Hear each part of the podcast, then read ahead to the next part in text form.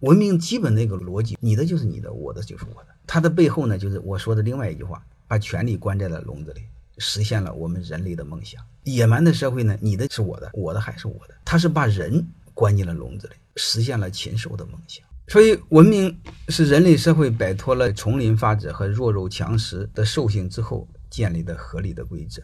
所以，文明的定义就是对自然的敬畏，对生命的尊重，对弱者的同情。对诺言的遵守，对正义的捍卫，对是非的分明。我所有思考的原点就是这一个。